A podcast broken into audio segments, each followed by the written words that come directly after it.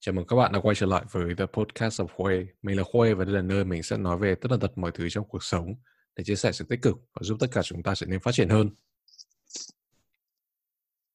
Trong tập này, mình có một khách mời đặc biệt.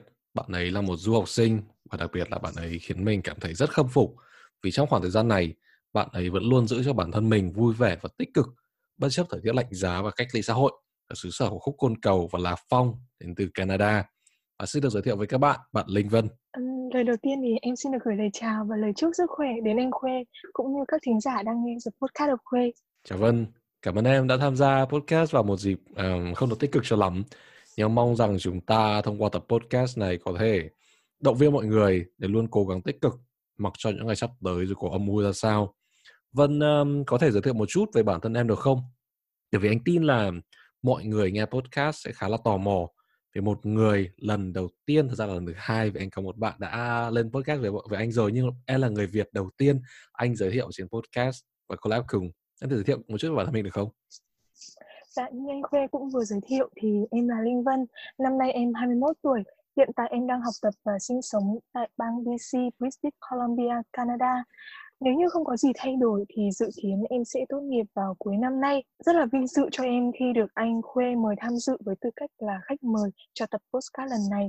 Hy vọng là chúng ta sẽ có một buổi nói chuyện, một buổi chia sẻ thực sự ý nghĩa trong ngày hôm nay. Từ trước khi chúng ta bắt đầu thì anh thấy em nói một câu là nếu không có gì thay đổi thì em sẽ tốt nghiệp vào cuối năm nay. Tại sao lại là không có gì thay đổi? Anh nghe có vấn đề gì chăng? Thực sự thì mọi người cũng đều biết đó là tình hình dịch bệnh cũng như là cuộc sống của tất cả mọi người chúng ta đều đang bị thay đổi và ảnh hưởng rất nhiều đến công việc, đến học tập. Và em cũng lo là không biết là mình có kịp thời gian để có thể tốt nghiệp vào cuối năm nay hay không. Và hy vọng là sẽ không có gì gián đoạn hay là ảnh hưởng đến quá trình làm khóa luận cũng như là tốt nghiệp của em trong cuối năm nay. Ra thế. Rồi, cảm ơn Vân đã chia sẻ một số thông tin về tình hình về việc học cũng như là một số vấn đề mà em đã gặp phải. Mong là chuyện này sẽ sớm giải quyết được, chúng ta có thể vượt qua. Thì như đã giới thiệu, hôm nay anh muốn mời Vân tham gia podcast để chia sẻ về cuộc sống của một du học sinh lựa chọn ở lại nước sở tại của mình theo học trong thời điểm đại dịch toàn cầu COVID-19. Nhưng trước khi nói về cuộc sống thì em có thể tóm gọn hoặc mô tả tình hình chung của Canada lúc này được không? Dạ, tính đến thời điểm hiện tại thì chính phủ Canada vẫn chưa đưa ra được một liệu pháp điều trị cụ thể cho đại dịch truyền nhiễm này. Hầu hết sẽ là tập trung vào các biện pháp phòng tránh như rửa tay thường xuyên bằng xà phòng hoặc nước sát khuẩn, uống nhiều nước để giữ cổ họng không bị khô và nghỉ ngơi tại nhà, tránh tập trung ở những nơi đông người hoặc những nơi công cộng. Từ sau khi chính phủ Canada ra thông báo chính thức đóng cửa biên giới thì hầu hết các công trường, các xí nghiệp, nhà máy, các cửa hàng thì đều được yêu cầu đóng cửa vô thời hạn cho đến khi có thông báo mới nhất. Trừ các cửa hàng, các retailers bán thực phẩm, đồ ăn thức uống, nhà thuốc thì mới được phép hoạt động trong khoảng thời gian này mà thôi. Ở trước tất cả các retailers em có để ý đó là đều có các khu vực kiểm tra thân nhiệt trước khi vào bên trong. Số lượng người vào bên trong cũng có giới hạn và số lượng hàng hóa mỗi người được mua cũng có giới hạn, đảm bảo cho tất cả mọi người, đặc biệt là người già thì đều có thể mua được thức ăn trong khoảng thời gian này. Anh thấy là so sánh giữa Canada và ở British Columbia nơi em ở và ở bên Berlin bên Đức bọn anh thì cái tình trạng nó cũng tương tự, hầu hết là các nhà hàng, quán ăn, bảo tàng triển lãm, các quán bars, clubs, pubs đều phải đóng cửa hết. Chỉ có những siêu thị, tạp hóa phục vụ nhu yếu phẩm là có hoạt động. Tuy nhiên thì anh thấy là nếu mà so sánh phương thức họ vận hành với siêu thị, tạp hóa ở Việt Nam lúc này thì anh thấy là ở Đức hoặc một số nước phương Tây nói chung thì họ vẫn khá chủ quan khi mà không có việc kiểm tra thân nhiệt này. Như em vừa nói ở bên British Columbia bên em, họ khá là chủ quan, không có việc yêu cầu rửa tay sát trùng trước khi vào siêu thị. Thế nên cá nhân anh thấy là khá là lo lắng và sợ rủi ro mình bị nhiễm chéo khi mình đi siêu thị ở bên Đức thì khá là cao. Nói thế này không phải là để so sánh nhưng theo số liệu mới nhất em cập nhật trên WHO tính đến ngày 9 tháng 4 thì châu Âu đã có gần 800.000 ca nhiễm, Mỹ đã có gần 500.000 ca nhiễm, ở Trung Quốc đã đạt gần 100.000 ca. Trong khi đó với số liệu cùng ngày chỉ cho thấy đó là Canada mới chỉ có gần 20.000 ca nhiễm. Có thể nói là việc nhận thức đúng của mọi người ở Canada, cũng như là các phương án hành động kịp thời của chính phủ Canada như đóng cửa biên giới đã hạn chế tối đa sự lây lan và bùng phát dịch bệnh tại Canada. Nên đối với các thính giả nào đang học tập và sinh sống tại Canada thì vẫn cần thật sự cẩn trọng nhưng cũng có thể an tâm hơn phần nào. Đúng, rất cảm ơn Vân vì những lời khuyên và những chia sẻ của em và những thông tin em đã cập nhật về tình hình Canada lúc này. Vậy thì chúng ta quay lại chủ đề chính. Nếu chúng ta đã so sánh về cuộc sống của cá nhân em, những hoạt động mà em đã và đang làm trước khi dịch COVID-19 diễn ra, thì so với bây giờ thì có những gì thay đổi không em? Dạ, không thể phủ nhận là đại dịch COVID-19 ảnh hưởng đến hầu hết tất cả mọi người trên thế giới. Có thể là ảnh hưởng ít hoặc nhiều bằng cách này hay cách khác. Và đối với cá nhân em cũng vậy, cuộc sống của em cũng có những ảnh hưởng nhất định. Cá nhân em vẫn luôn cố gắng làm sao mà để cuộc sống hàng ngày của mình ít có sự thay đổi, ít có sự xáo trộn nhất, vẫn giữ được nhịp sống sinh hoạt điều độ như trước khi đại dịch diễn ra. Và em luôn cho rằng được nghỉ không có nghĩa là được ngủ trễ hơn, hoặc có thể dậy lúc nào cũng được, hay lúc nào đói thì mới ăn cái gì cũng được, hay là không có bất kỳ một kế hoạch, một thời gian biểu nào đó trong ngày của mình. Vì nghĩ là mình đang được nghỉ thì điều đó em nghĩ là không nên. Bởi nghỉ ở nhà nhưng bản chất thì hầu như mọi người đều phải học tập và làm việc từ xa. Vậy nên khối lượng bài tập phải hoàn thành vẫn thế, khối lượng công việc cần phải giải quyết vẫn vậy, thậm chí là còn nhiều hơn, còn khó khăn hơn. Nên việc giữ cho mình một lối sinh hoạt ổn định sẽ tốt cho mọi người sau khi đại dịch kết thúc, để giúp chúng ta nhanh chóng thích nghi và sẵn sàng cho thời gian quay trở lại công việc, quay trở lại với cuộc sống bình thường hàng ngày.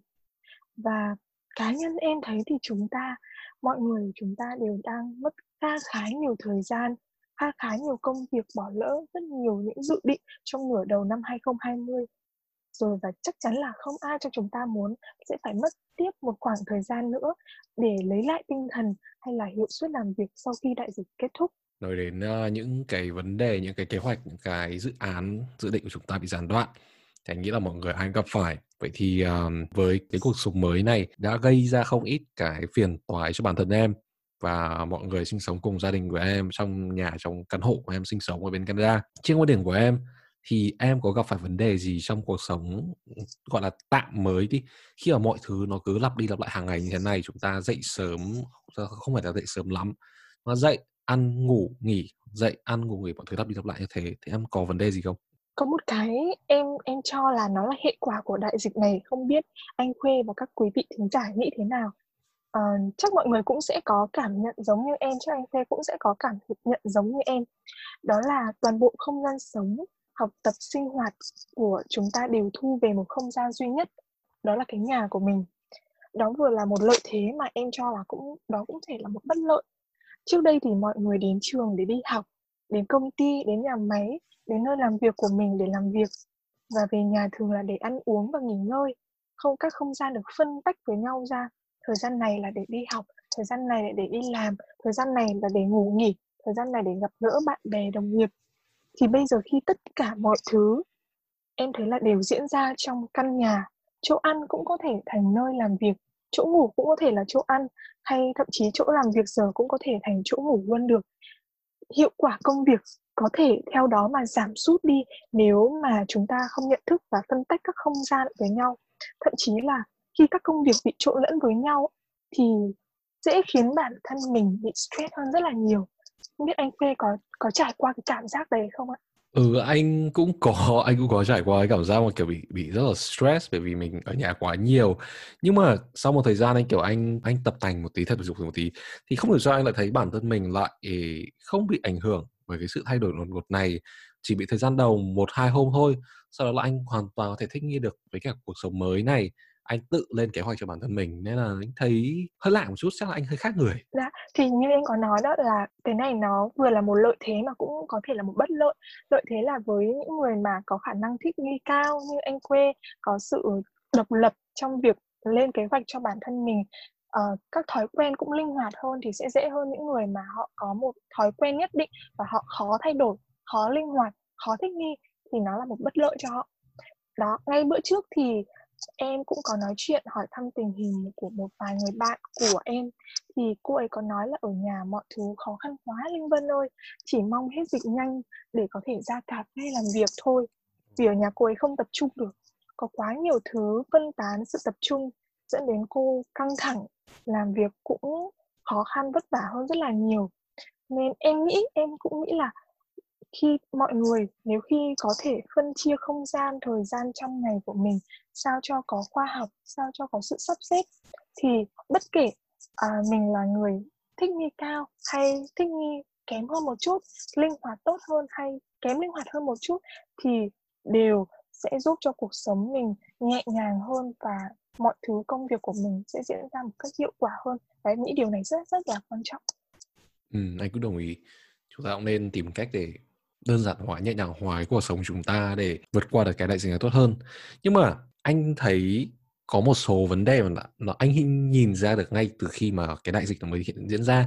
Khi mà chúng ta bắt đầu vào làm việc ở nhà, học tập ở nhà, anh thấy là có khả năng lớn là nhiều người sẽ cảm thấy mệt mỏi, oải, chán nản, nhàm chán. Vì gần như là ngày nào cũng như ngày nào, như vừa nãy anh nói, dậy, ăn, ngủ, nghỉ, dậy, ăn, ngủ, nghỉ. Tất cả mọi thứ nó lặp đi lặp lại. Tuy rằng là mình đang cố gắng tận dụng thời gian của mình. Có người thì biết là làm đầy vào cái lịch của mình trong một ngày, hoạt động nhiều nhất có thể, học nhất có thể, đọc nhiều nhất có thể. Có người thì không biết phải làm gì cả.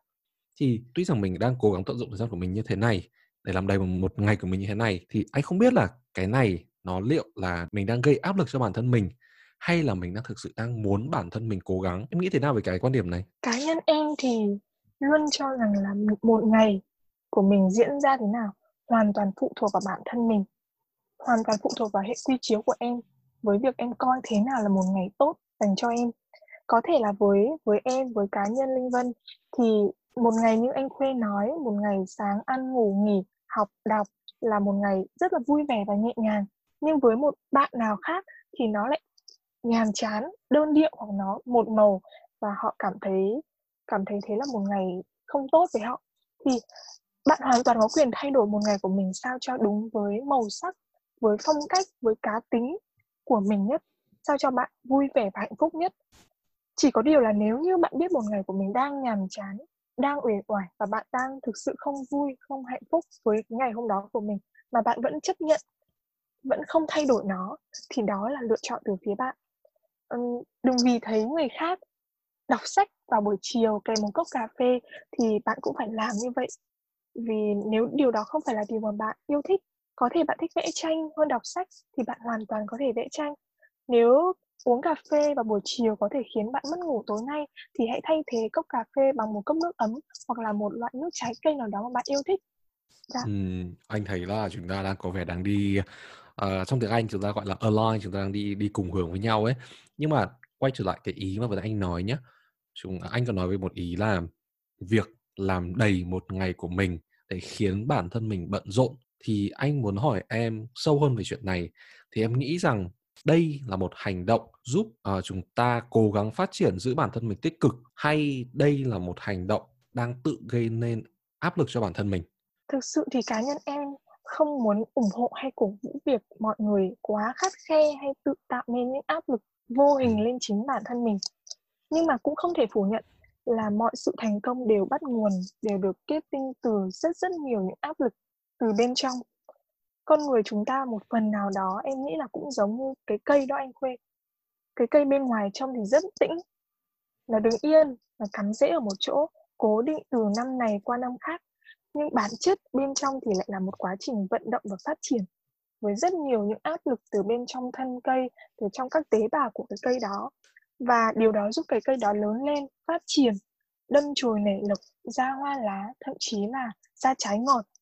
Rễ cây cắm càng sâu xuống thì cây càng mạnh mẽ và vững chãi hơn, không dễ bị đổ ngã trước gió bão của tự nhiên. Thì con người cũng vậy, nếu trong mỗi việc của chúng ta có sự commit nhất định, có sự gắn kết và kiên định với một mục tiêu nào đó, thì cũng như rễ cây cắm sâu xuống dưới đất thì không có gì có thể làm chúng ta gục ngã hay nản chí được. Thì rõ ràng là áp lực không phải lúc nào cũng tốt, nhưng lại là em nghĩ đó là một yếu tố quan trọng để giúp cho mọi người làm công việc nào đó thành công, thực hiện được mục tiêu nào đó, đi đến được đích và đích cuối cùng. Đến thành công của chúng ta, đúng. Dạ. Nếu mà nhìn lại thì anh thấy là anh khá là đồng ý với em rằng chúng ta không thể áp dụng hay là quy chụp cho tất cả mọi người, vì những cái ý vừa nãy anh vừa nói, ví dụ là kiểu chúng ta đang cố gắng lắp đầy một ngày của mình, chúng ta không thể nào áp dụng và quy chụp cho tất cả mọi người. Việc chúng ta có nhiều thời gian hơn không phải là do mình được nghỉ hoặc là do mình được làm việc, được học ở nhà. Có thể là có những người chúng ta họ không được may mắn như chúng ta, họ có thể vì khốn cùng bị đuổi việc, bị thôi việc bởi vì công ty họ phá sản này, nên họ phải ở nhà này. Những người vừa mới bị thôi việc thì có lẽ là họ mới là những người bị tổn thương nhất và họ là những người yếu thế nhất trong xã hội trong khoảng thời gian này. Nhưng mà anh nghĩ là với anh và em, với tư cách là các bạn du học sinh và thậm chí là các bạn sinh viên ở Việt Nam, các bạn trẻ ở Việt Nam và đặc biệt là những người đang có cơ hội việc làm trong khoảng thời gian này, anh nghĩ là chúng ta cũng nên biết hơn một chút và chúng ta nên cố gắng tìm cách nào đó để vượt qua khoảng thời gian này. Dạ. Em cũng có được nghe rất nhiều thông tin về việc các công ty cắt giảm nhân sự ảnh hưởng đến rất nhiều người lao động ở Việt Nam tại thời điểm hiện tại.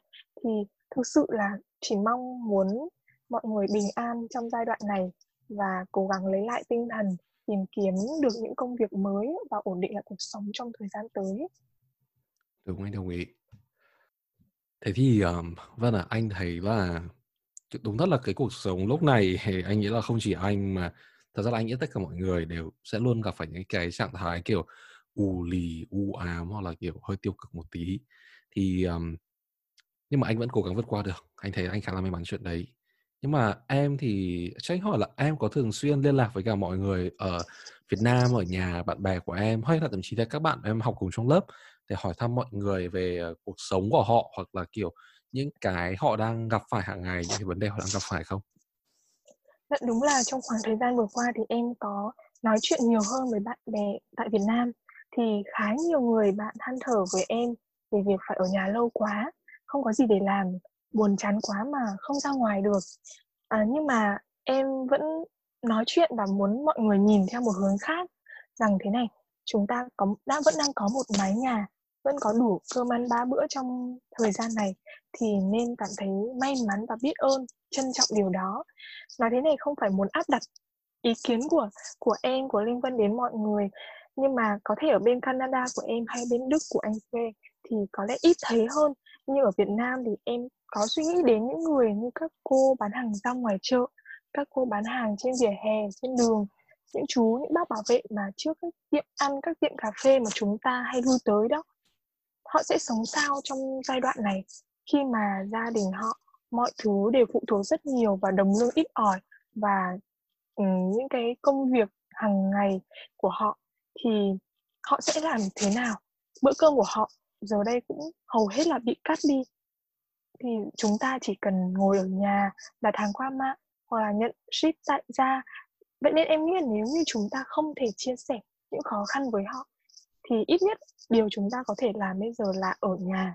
Dù biết là đôi lúc sẽ có buồn chán một chút, nhưng đó là cách mà để bảo vệ bản thân mình và cũng là cách để bảo vệ tất cả mọi người xung quanh chúng ta trong khoảng thời gian này. Thực sự là anh cũng cảm thấy hơi nhói một tí, gọi là kiểu anh không anh nghĩ là không nên gọi là nhói mà là kiểu anh cũng cảm thấy khá là thấm khi mà em nói về cái việc mà những người ta yếu thế trong xã hội, người ta không có đủ điều kiện như chúng ta. Anh đồng ý với những suy nghĩ của em về những người yếu thế, những người dễ bị tổn thương trong xã hội. Họ đúng thật, họ là những người rất cần sự giúp đỡ và sự quan tâm nhiều hơn.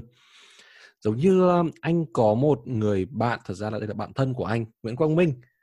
Chào Minh. Minh đang làm cho tập đoàn APEC, một tập đoàn chuyên về lưu trú khách sạn nghỉ dưỡng ở Việt Nam. Và tập đoàn APEC vừa mới triển khai một chương trình gọi là siêu thị hạnh phúc, siêu thị không đồng, nhằm giúp đỡ và hỗ trợ những người có hoàn cảnh khó khăn và yếu thế trong xã hội trong thời điểm đại dịch này. Anh thấy thực sự anh thấy rất là ấn tượng và anh thấy rất là vui khi mà được biết là Minh và mọi người đã thực hiện cái dự án này, và anh mong rằng là cái dự án này có thể phủ khắp Việt Nam, bởi vì anh biết là hiện tại đang ở 7 hay 8 tỉnh ở phía Bắc và sắp tới sẽ vào trong Sài Gòn và các tỉnh lân cận Sài Gòn nữa.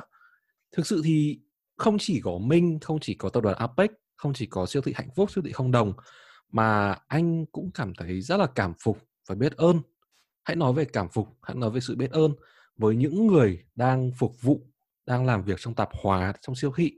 Họ là có thể là chỉ là những nhân viên vệ sinh, họ chỉ là những người bán hàng ở trong siêu thị, tạp hóa, hoặc họ có thể là những người họ là y bác sĩ này, họ là các công an, họ là chiến sĩ quân đội, họ đang tham gia trực tiếp ở lực lượng tiền tuyến phòng chống xử lý dịch để đảm bảo sự an toàn cho chúng ta. Và thiết nghĩ thì anh nghĩ rằng là chúng ta nên dành cho họ những sự quan tâm thiết thực hơn. Anh mong là các công ty, các tập đoàn và chính quyền các cấp có thể quan tâm và hỗ trợ hơn cho mọi người nhiều mặt hơn, từ mặt tinh thần đến tài chính, và đặc biệt là các hỗ trợ khác cho tất cả những người đã và đang tham gia phòng chống dịch trong thời gian này. Và đúng là việc suy nghĩ như thế này và những hành động thiện nguyện như thế này sẽ giúp được tất cả mọi người trở nên tốt đẹp hơn, thấy cuộc sống tích cực và tươi sáng hơn.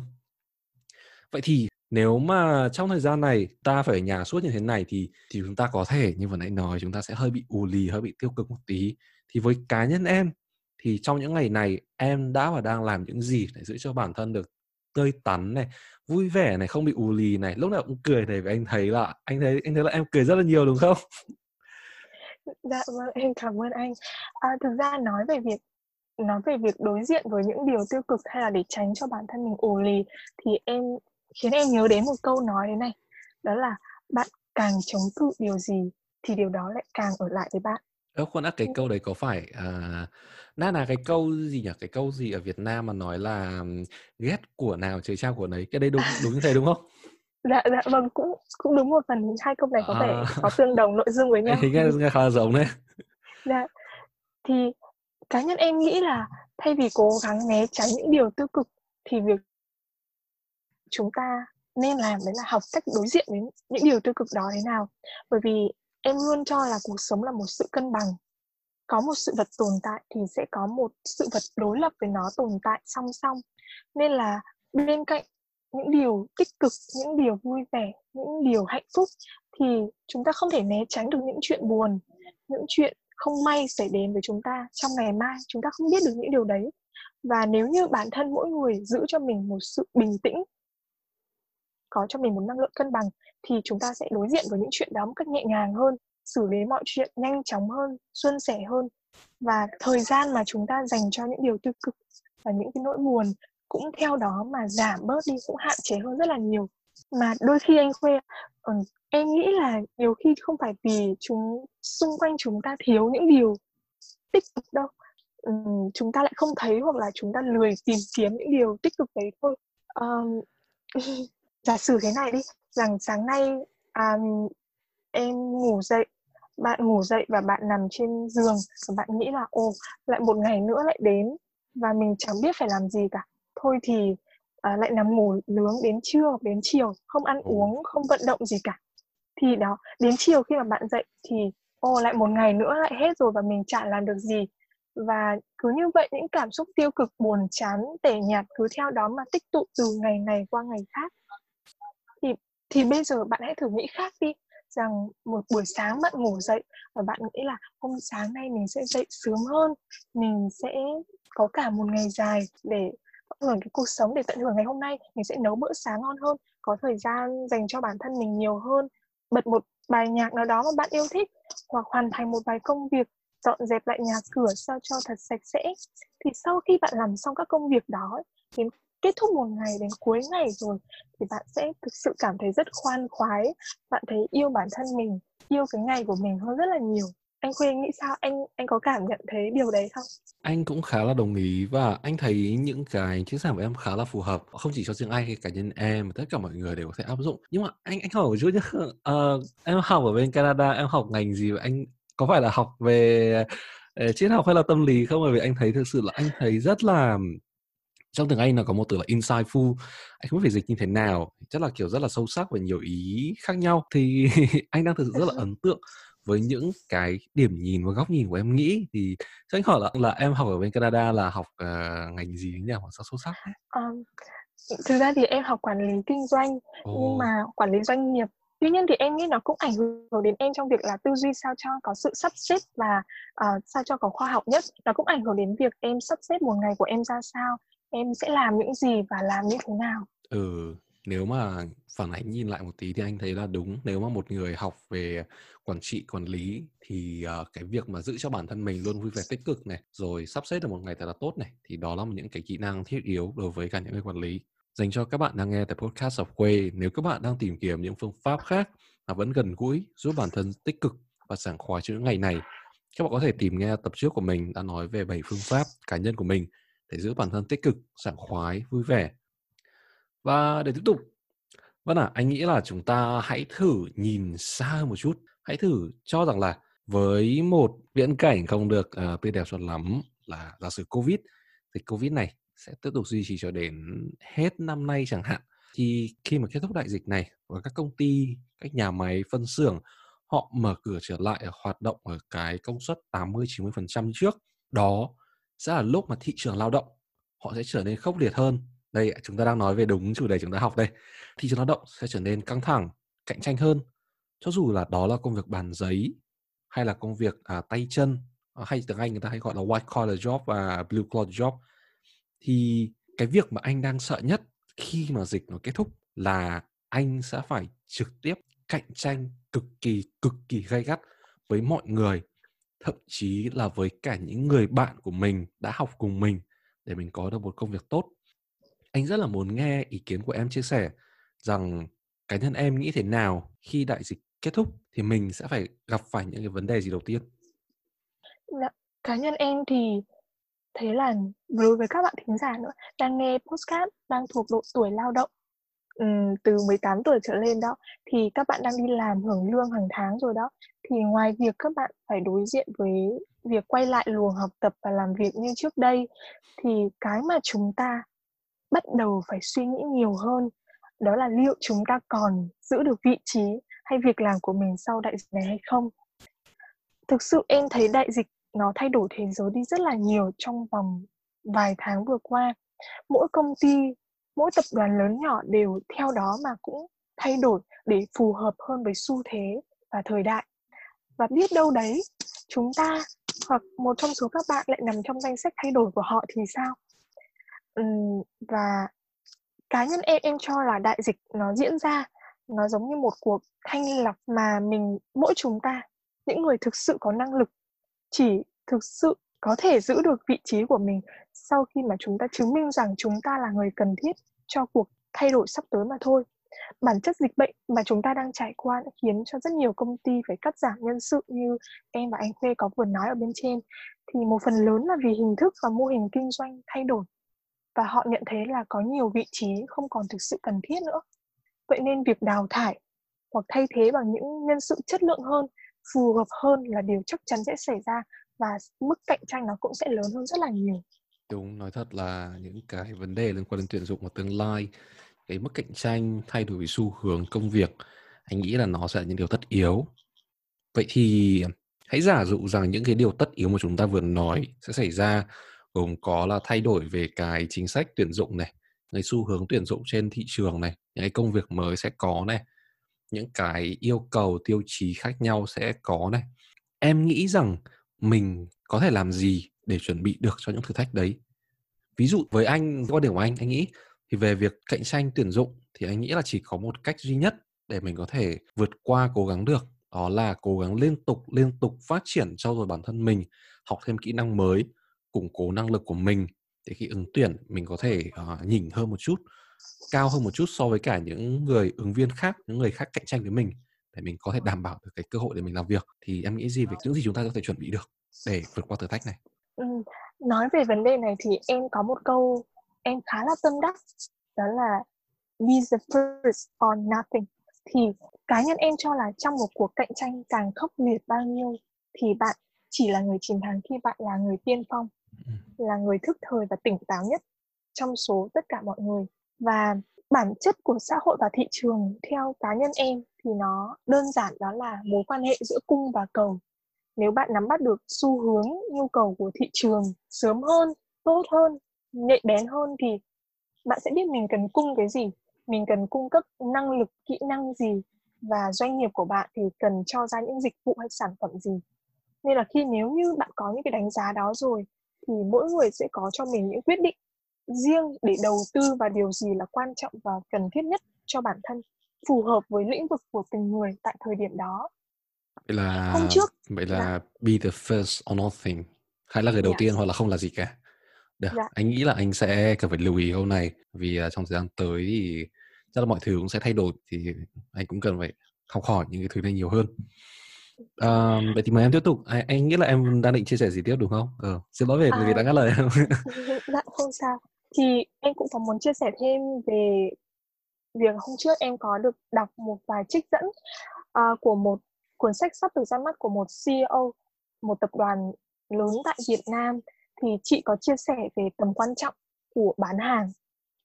Các công ty dù lớn thế nào, vị trí của bạn có cao cấp đến bao nhiêu, thì cuối cùng chị nói là vẫn phải giải quyết được bài toán bán hàng. Không bán được hàng thì coi như doanh nghiệp đó sập tiệm. Và chị ấy cũng chỉ ra việc quan sát và đánh giá các nhóm khách hàng khác nhau, biết được xu hướng mua hàng của họ. Trong một shop thời trang, nếu nhiều người thì sẽ thường thích những khách đi xe xịn, ăn mặc sành điệu. Nhưng chị cho rằng những người càng đi xe xịn, càng sành điệu thì lại càng khó bán, vì họ giữ hàng rất là lâu. Họ quá tự tin vào ngu của bản thân mình, nên những lời nói sáo rỗng hay là nịnh nọt khó thuyết phục được họ lắm. Nhưng với những khách thường thường hơn thì lại bán được nhiều hàng hơn rất là nhiều. Những người có nhiều tiền thì sẽ quan tâm đến thương hiệu, đến mỹ thuật, đến xuất xứ, hay hãy tạo điều kiện cho họ làm sao để họ có thể tiêu tiền của họ. Những người có tiền vừa hơn một chút thì họ sẽ quan tâm đến đặc tính, đến chất liệu, đến quà tặng đi kèm, làm sao để tiết kiệm tiền cho họ nhất có thể. Nên việc đánh giá, em cho rằng việc đánh giá quan sát khách hàng cũng giống như việc chúng ta phải đánh giá và quan sát doanh nghiệp thị trường hiện nay. Chúng ta cũng là một kiểu người bán hàng. Em và anh cũng là những người đang bán hàng. Chúng ta bán chất xám, bán năng lực, bán trí tuệ của mình. Vậy nên việc chọn lựa để cái chúng ta bán khớp với cái doanh nghiệp và thị trường đang cần là một điều rất quan trọng. Nếu chúng ta không chứng minh được năng lực hay nói theo ngôn ngữ của ví dụ bên trên là chúng ta không bán được hàng, chúng ta không bán được chất xám của mình, thì chúng ta cũng sẽ sập tiệm, chúng ta cũng sẽ dễ dàng bị đào thải sớm. Vậy thì anh thấy là cái ví dụ của em anh thấy rất là hay, bởi vì ở bên trường của anh, bọn anh hiện tại anh đang học là Master in International Sales Management, thì bọn anh học rất nhiều thứ về bán hàng, về quản trị, và bọn anh cũng có những cái ví dụ giống như của em. Ví dụ như bọn anh đang có một mặt hàng khá là, hoặc là kiểu mặt hàng luxury đi, mặt hàng cao cấp. Ví dụ bọn anh là một đại diện bán hàng của hãng đồng hồ Patek Philippe, và anh phải bán cái đồng hồ này cho một người nào đó. Thì bây giờ anh cần phải định vị khách hàng trước này, xong đó là định vị cái nhu cầu của họ này, định vị nhu cầu của họ xong thì là đưa ra các cái sản phẩm, đưa ra cái lựa chọn cho họ để họ cân nhắc xem họ muốn gì. Mình đào sâu lên là họ thực sự họ muốn gì, họ thích cái gì. Để có nghĩa là mình đang vừa làm bạn với họ, mình lại vừa đang cố gắng tìm hiểu họ để mình đầu tư vào cái mối quan hệ khách hàng và người bán này. Và thực sự anh thấy là quay lại cái chủ đề về tương lai, khi mà chúng ta phải cạnh tranh cho công việc, khi mà chúng ta cứ theo đuổi những cái mà chúng ta cho rằng chúng ta thích mà xã hội, mà thị trường lao động họ không cần, thì đương nhiên là những cái gì chúng ta có nó sẽ không có giá trị gì cả. Nên anh nghĩ là chúng ta cũng sẽ rút ra được một bài học, đó là sau này khi mà chúng ta quay trở lại thị trường lao động, hãy tìm kiếm và theo đuổi những cái mà thị trường đang thiếu, họ đang cần, để chúng ta có thể áp dụng và có thể đảm bảo được cái nhu cầu tuyển dụng của bên thị trường. Em đồng ý. Rất cảm ơn Vân vì những chia sẻ rất là chi tiết. Có lẽ là chúng ta nên quay trở lại vào thực tại ở hiện tại lúc này. Vậy thì hãy nói về bản thân chúng ta, nói về anh và em đi. Nếu mà em kể về 3 điều mà em đã làm được và rất tự hào vì làm được trong khoảng thời gian dịch Covid-19 này mà em phải ở nhà social distancing, thì em nghĩ là em đã thực hiện được những gì và tại sao? Rất cảm ơn câu hỏi của anh Khue. Thực sự em cũng rất thích câu hỏi này, vì trong khoảng thời gian vừa qua thì em cũng có thời gian để làm những điều mà em rất là thích, em cảm thấy rất tốt cho bản thân mình. Nói về điều đầu tiên, có thể nói là một sự thay đổi lớn đối với cá nhân em, đó là em đã tập thiền nhiều hơn vào buổi sáng và trước khi đi ngủ, đặc biệt là vào buổi sáng. Không biết anh Khue có Anh Khue cũng có thói quen thiền đúng không ạ? Em có nghe nói. Không, thật ra là anh không có thói quen thiền. Anh vẫn đang cố gắng kiểu làm quen với cả việc tập thiền, bởi vì anh rất là năng động và anh kiểu hơi bị hyperactive, tức là kiểu anh hơi bị năng động hơi quá. Thế nên là anh không thực sự anh ngồi một chỗ lâu được, và anh kiểu lúc rồi anh ngồi một chỗ anh sẽ cố gắng anh làm mọi thứ, làm thật nhanh, thật nhiều cùng một lúc. Thế nên là không quen với việc là ngồi thiền lắm. Thực sự thì em nghĩ là với người trẻ như chúng mình thì việc hàng ngày sống vội, nhiều khi chúng ta bị tác động, ảnh hưởng rất nhiều bởi mạng xã hội, bởi thế giới xung quanh, mà quên mất đi có một thế giới khác, đấy là chính bản thân mình. Vậy nên thiền giúp em chỉ tập trung vào bản thân mình thôi và không bị ảnh hưởng bởi các yếu tố xung quanh, các yếu tố khách quan bên ngoài, và nó rất tốt cho em trong việc đưa ra những quyết định trong cuộc sống của mình và giúp cho những quyết định đó đúng đắn hơn, chính xác hơn cả. Thực sự em biết là mình muốn gì, mình cần gì và điều gì là điều tốt nhất với bản thân mình. Đó. Tất nhiên là đây là việc em mới bắt đầu làm và đang tập làm mỗi ngày thôi. Nhưng em có nhìn thấy những hiệu quả nhất định của nó và muốn chia sẻ với mọi người. Và có thể với mỗi người, những người khác thì lại có những cách vận động, những cách khác để họ tìm kiếm bản thân mình và có những cảm nhận khác nhau. Thì em hy vọng là có thể chúng ta có thời gian để chia sẻ với nhau nhiều hơn về chủ đề này. Anh nghĩ là chúng ta cũng có thể trong thời gian tới, khi mà chúng ta có những thời gian hơn, chúng ta có thể nói về những cái chủ đề liên quan đến sức khỏe tâm lý này, chăm sóc tâm lý bản thân này, sức khỏe bản thân này. Và anh nghĩ rằng nói về chủ đề thiền, meditation hay là chủ đề liên quan đến mindfulness là lưu tâm, thì anh nghĩ rằng đấy cũng là những chủ đề khá là đáng để nói. Và đó là cái thành tựu thứ nhất của em, đúng không? Thế thì tiếp tục với cả các thành tựu khác. Điều thứ hai mà em cũng rất là vui khi mình đã làm được trong khoảng thời gian vừa qua cho bản thân mình, cũng là một thói quen vào buổi sáng. Đó là việc em có thể nấu bữa sáng chất lượng hơn cho bản thân mình mỗi ngày. Nấu bữa sáng. Dạ. Với cá nhân em thì em cho là buổi sáng, thói quen buổi sáng rất quan trọng.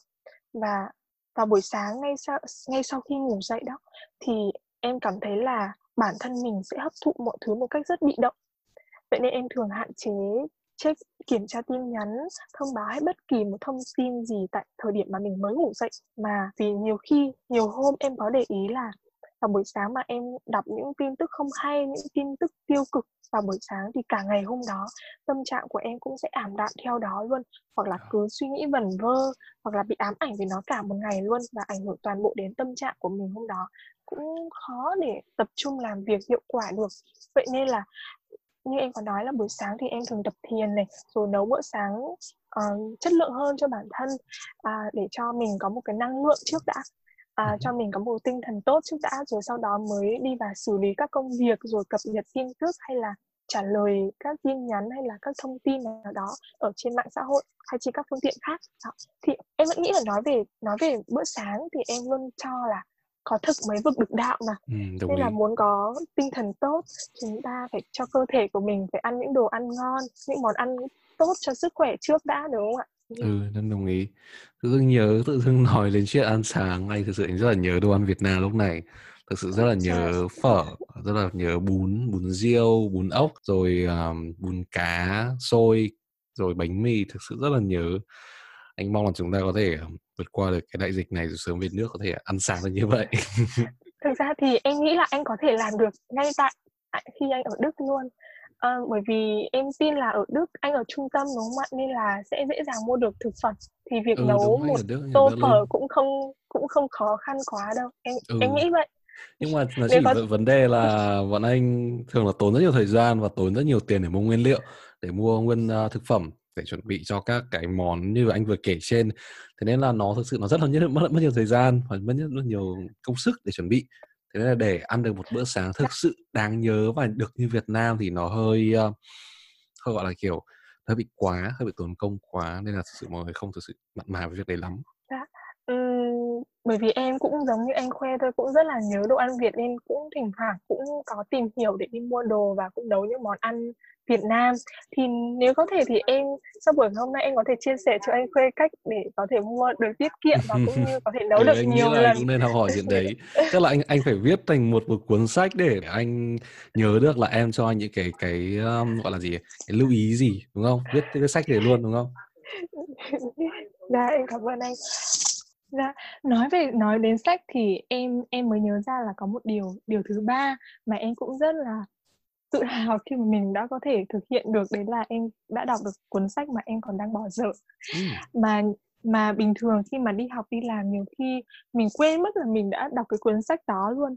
Thì quyển sách gần đây nhất mà em đã đọc được đấy là cuốn Lịch sử loài người, với rất rất nhiều những thông tin mà em thực sự là hiểu thêm về thế giới, về con người chúng ta luôn.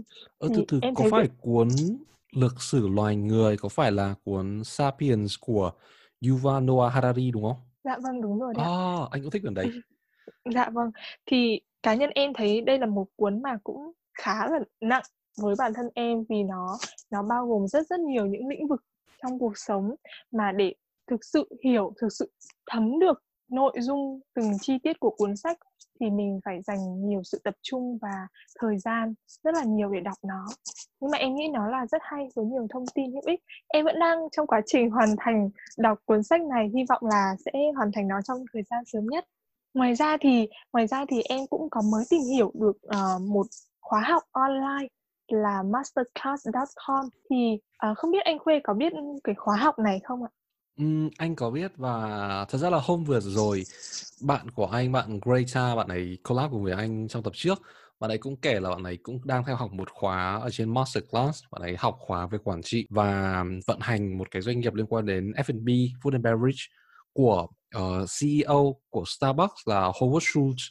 Và anh thấy rất là ấn tượng khi bạn ấy đăng ký được một khóa thế, rất là siêu. Dạ, vâng. Thì trên này nó có rất nhiều những bài giảng của các chuyên gia đó như anh có nói, về nó bao gồm rất nhiều lĩnh vực từ kinh tế, chính trị, văn hóa đến giải trí, nghệ thuật luôn. Em có thấy là đầy đủ các chuyên gia trong từng lĩnh vực đó và các lớp học thì cũng khá là đa dạng, phong phú. Nhưng em cũng đang định là sẽ đăng ký một khóa học nào đó ở trên đó để trải nghiệm. Anh nghĩ là nó sẽ rất là hay khi mà chúng ta học được nhiều thứ mà kiểu học trực tiếp từ chuyên gia luôn. Anh mong là anh có thời gian để học vì là hiện tại giờ anh cũng đang học một loạt khóa học khác. Thế là mong là anh sắp xếp được để học theo học những cái thứ đấy. Vậy thì nếu mà anh nghĩ là cái này vẫn là một câu hỏi hơi xa vời một tí. Thế nếu mà khi chúng ta biết là chúng ta sẽ kết thúc đại dịch này, mọi thứ sẽ trở lại bình thường và cái social distancing, chính sách giãn cách xã hội sẽ kết thúc, thì việc đầu tiên mà em nghĩ là em muốn làm là gì? Anh nghĩ là em sẽ đặt vé máy bay để về Việt Nam sớm nhất có thể đúng không? Để ăn phở, ăn bún riêu các thứ đúng không? Dạ em đoán là những việc mà mang tính cần nhiều sự sắp xếp chuẩn bị như là về Việt Nam thì em đã đều sắp xếp nó theo một lịch trình nhất định của cá nhân em rồi. Nên là còn việc đầu tiên mà em muốn làm ngay sau khi kết thúc tại đây thì có sẽ hẹn gặp một vài người bạn, dành cho nhau những cái ôm rồi có thể ngồi gần nhau nói chuyện, chia sẻ, trao đổi nhiều thứ với nhau, những điều mà mình chưa có cơ hội để nói hay chia sẻ trong khoảng thời gian cách ly ở nhà. Dạ. Thực sự rất là anh hơi xúc động một tí tại vì tự dưng nói đến chuyện gặp bạn bè, gặp mọi người, gặp gia đình, anh cũng hơi xúc động một tí tại vì lâu lắm mới không được gặp các bạn, bởi vì mọi người đều bây giờ xa cách nhau, chỉ có thể làm việc nói chuyện với nhau qua màn ảnh máy tính. Và anh cũng mong là hết đại dịch này thì anh có thể sớm, chắc là việc đầu tiên là anh muốn là xin được thực tập ở Berlin, sau đó là về Việt Nam, thì lúc đấy là những chuyện mà anh rất là muốn làm lúc này. Và rất cảm ơn Vân vì những chia sẻ vừa rồi, và anh mong là chúng ta sẽ có thể sớm thực hiện được những dự định đó. Nhưng vì thời gian có hạn, mặc dù anh vẫn rất muốn hỏi thêm nhiều thứ với Vân, nhưng anh nghĩ là chúng mình có thể để dành thêm một vài tập tới để nói về các chủ đề mới liên quan đến cuộc sống du học, chia sẻ với mọi người. Còn bây giờ xin chân thành cảm ơn Vân tham gia The Podcast of Khue với anh, và rất mong được nói chuyện với Vân trong thời gian tới. Dạ, thực sự những phút vừa qua của The Podcast of Khue rất ý nghĩa với em, và cảm ơn anh Khue đã cho em có cơ hội được chia sẻ ngày hôm nay. Đặc biệt là Linh Vân xin được gửi lời cảm ơn chân thành đến các quý vị thính giả đang và đã nghe đến giây phút này của tập ngày hôm nay. Rất cảm ơn các bạn rất là nhiều. Trước khi kết thúc thì Vân có điều gì muốn nhắn nhủ tới mọi người không?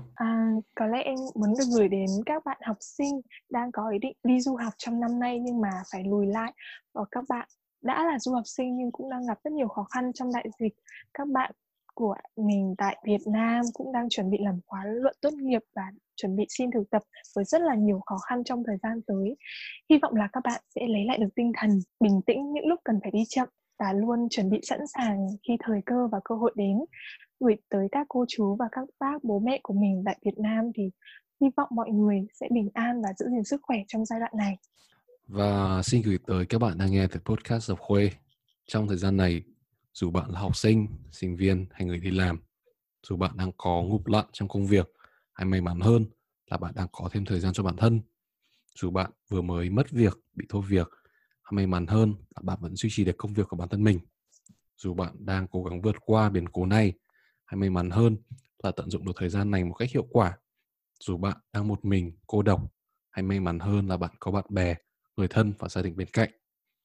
Đừng im lặng, hãy mở lòng và tìm đến sự giúp đỡ nếu cần thiết. Không phải ai cũng có đặc quyền để tận dụng khoảng thời gian này theo cách họ muốn. Hãy cùng chung tay, giúp đỡ lẫn nhau. Chỉ cần bắt đầu những cuộc nói chuyện đơn giản, nhẹ nhàng, hỏi thăm là bạn đã và đang giúp đỡ chính bản thân mình, những người khác. Hãy cùng nhau vượt qua biến cố này. Và rất cảm ơn Vân vì những chia sẻ vừa rồi. Mong rằng các thính giả của The Podcast of Khue sẽ luôn mạnh khỏe, tích cực và cùng nhau cố gắng vượt qua đại dịch này. Mọi thông tin, ý kiến đóng góp về The Podcast of Khue xin các bạn gửi về email thepodcastofkhue@gmail.com hoặc nhắn tin trực tiếp tới fanpage The Podcast of Khue. Mọi ý kiến của các bạn đều được lắng nghe. Và biết đâu trong tương lai chúng ta sẽ cùng nhau cộng tác, thu âm cho các tập tiếp theo của The Podcast of Khue. Xin chân thành cảm ơn các bạn đã lắng nghe và ủng hộ The Podcast of Khue. Và đặc biệt, hãy giữ sức khỏe, bình an của bên gia đình. Một lần nữa, cảm ơn Vân đã tham gia tập này cùng anh. Còn bây giờ, xin chào và hẹn gặp